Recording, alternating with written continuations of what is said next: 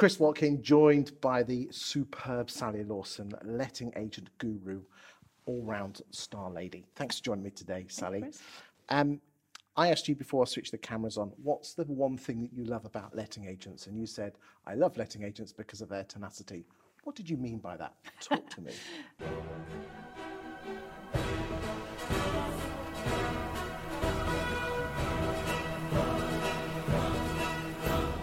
Okay, I've worked with a lot of letting agents over the last few years. It's got to be a few thousand. And one of the things that I find is so awe inspiring and heartwarming in many ways is the word I use is tenacity. They will not give up, they just keep going. like a dog with a bone. Yeah. But do you think they sometimes almost go on too much? Sometimes, you know, uh, Well, I'll give you an example. I mean, there's a lovely guy uh, we worked with last year. He'd run his business for 20 years. And after 20 years, every single month, he was struggling to meet payroll, having to put stuff on his credit card and all this sort of stuff just to meet payroll. After 20 years, he's still going. Now, this is a story I hear all the time. I mean, after 20 years, you should be. You would have given up. You would have given Most up, would have given walked up. away, sold the business, but no.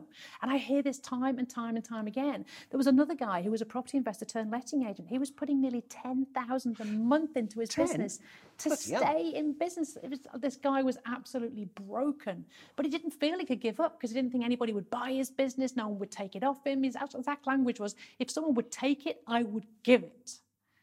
but he's still there. And this is what I'm saying about tenacity. You've got um, uh, another lady I can think of. She used to be a letting agency, sorry, an estate agency in the heyday, 10 branches, all that sort of stuff, downsized to just one.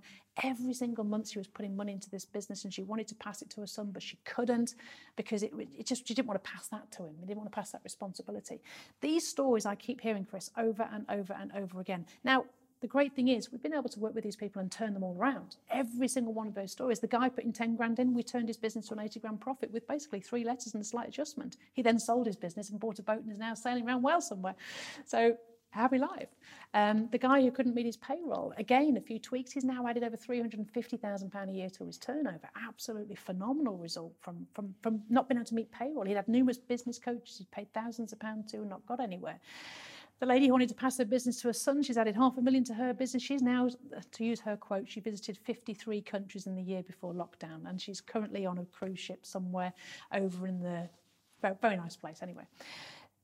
The answers are there, but what I love about this industry is that they just won't give up, and has got to be a credit to them because no doubt if they spoke to their accountant, they'd be saying, You need to sell this, you need to get out of it. Speak to a lawyer, they'd be saying, Get out of it. No doubt their spouses are saying, Get out of it. You know, they're, they're taking a thousand pound a month salary, twenty thousand pound a year, maybe.